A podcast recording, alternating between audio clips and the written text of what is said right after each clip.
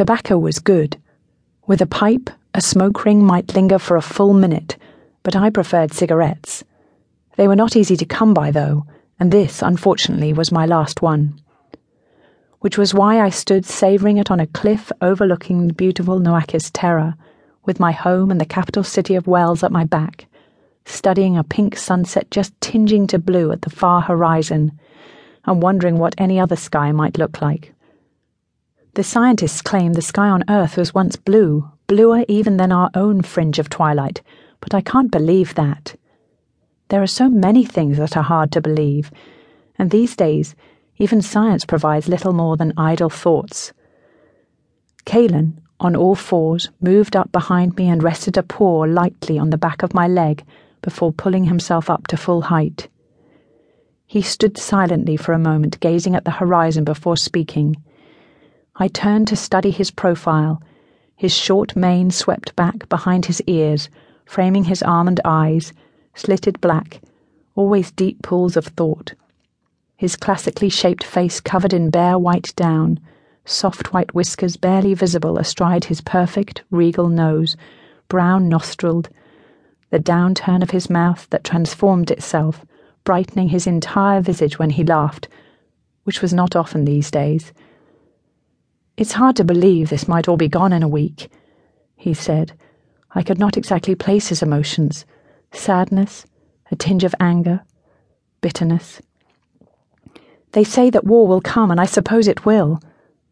It always has, he said, and turned his head briefly away. When he turned back, he looked at me and not the horizon, and now there was defiance in his eyes. We have failed, you and I.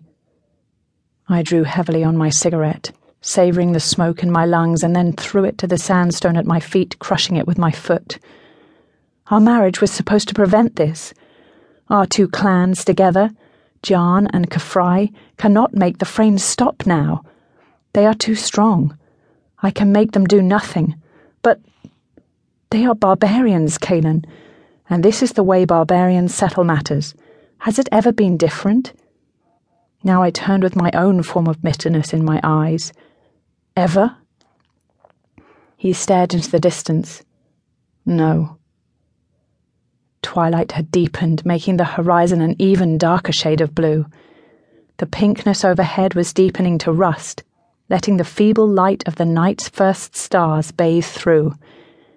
I read a picture book once, I answered, letting my tone lighten, in which two kits travel to Earth. My mother read it to me. He let his own voice soften. Could you ever leave Mars, even if it was possible? Could you? No. You dream too much, Haydn. You always have. It's the world we have to live in, not dreams. You're right, of course. I'm just a spoiled girl, pampered from birth. But couldn't you dream for their sake? I gestured a paw at my belly, already swollen with litter. For a brief moment, pride and happiness, the handmaidens of hope, invaded my troubled thoughts. Especially not for their sake.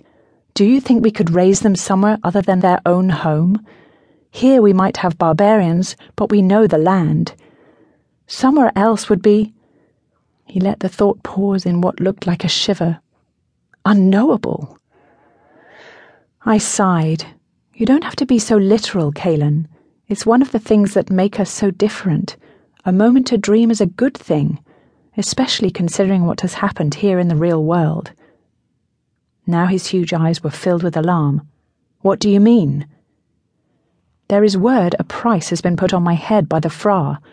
This can't be so. I wished for just one more cigarette.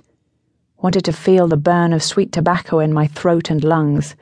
Instead, I had nothing to grasp but my own words.